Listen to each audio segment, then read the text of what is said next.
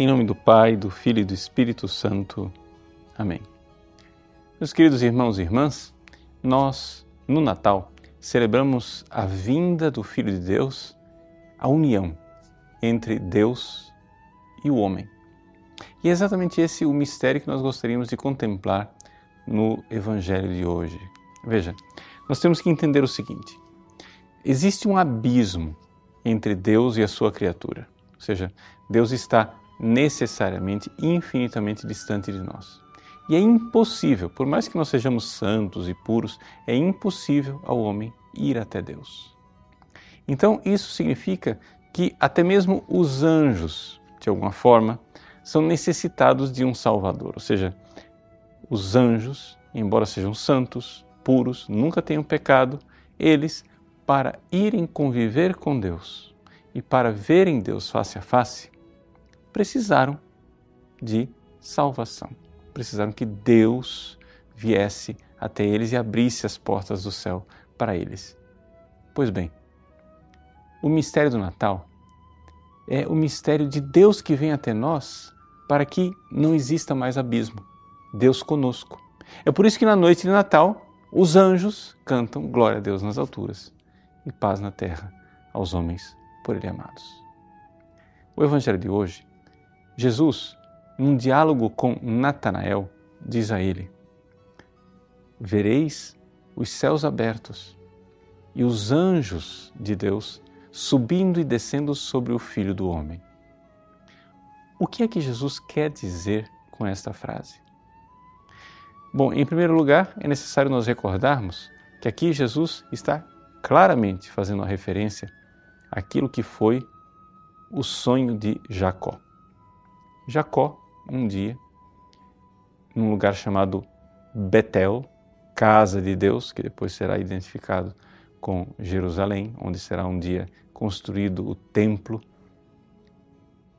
ele tem um sonho.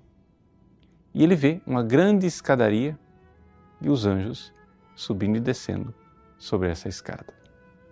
Ele acorda e chama aquele lugar de Betel, casa de Deus. Pois bem, Jesus está aqui claramente se identificando com essa escadaria. Jesus é a escada entre o céu e a terra. É Ele quem une Deus ao homem.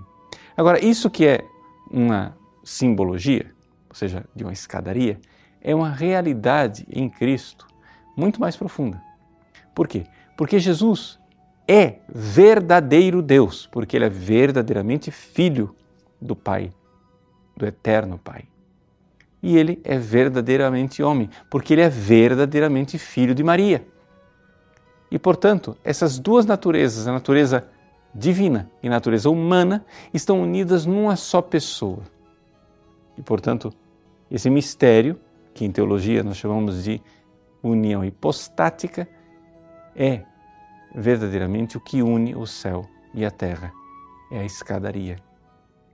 Então, quando nós dizemos que Jesus é o único mediador entre Deus e os homens, nós não estamos dizendo que Jesus é o único que tem direito né, de interceder entre Deus e os homens.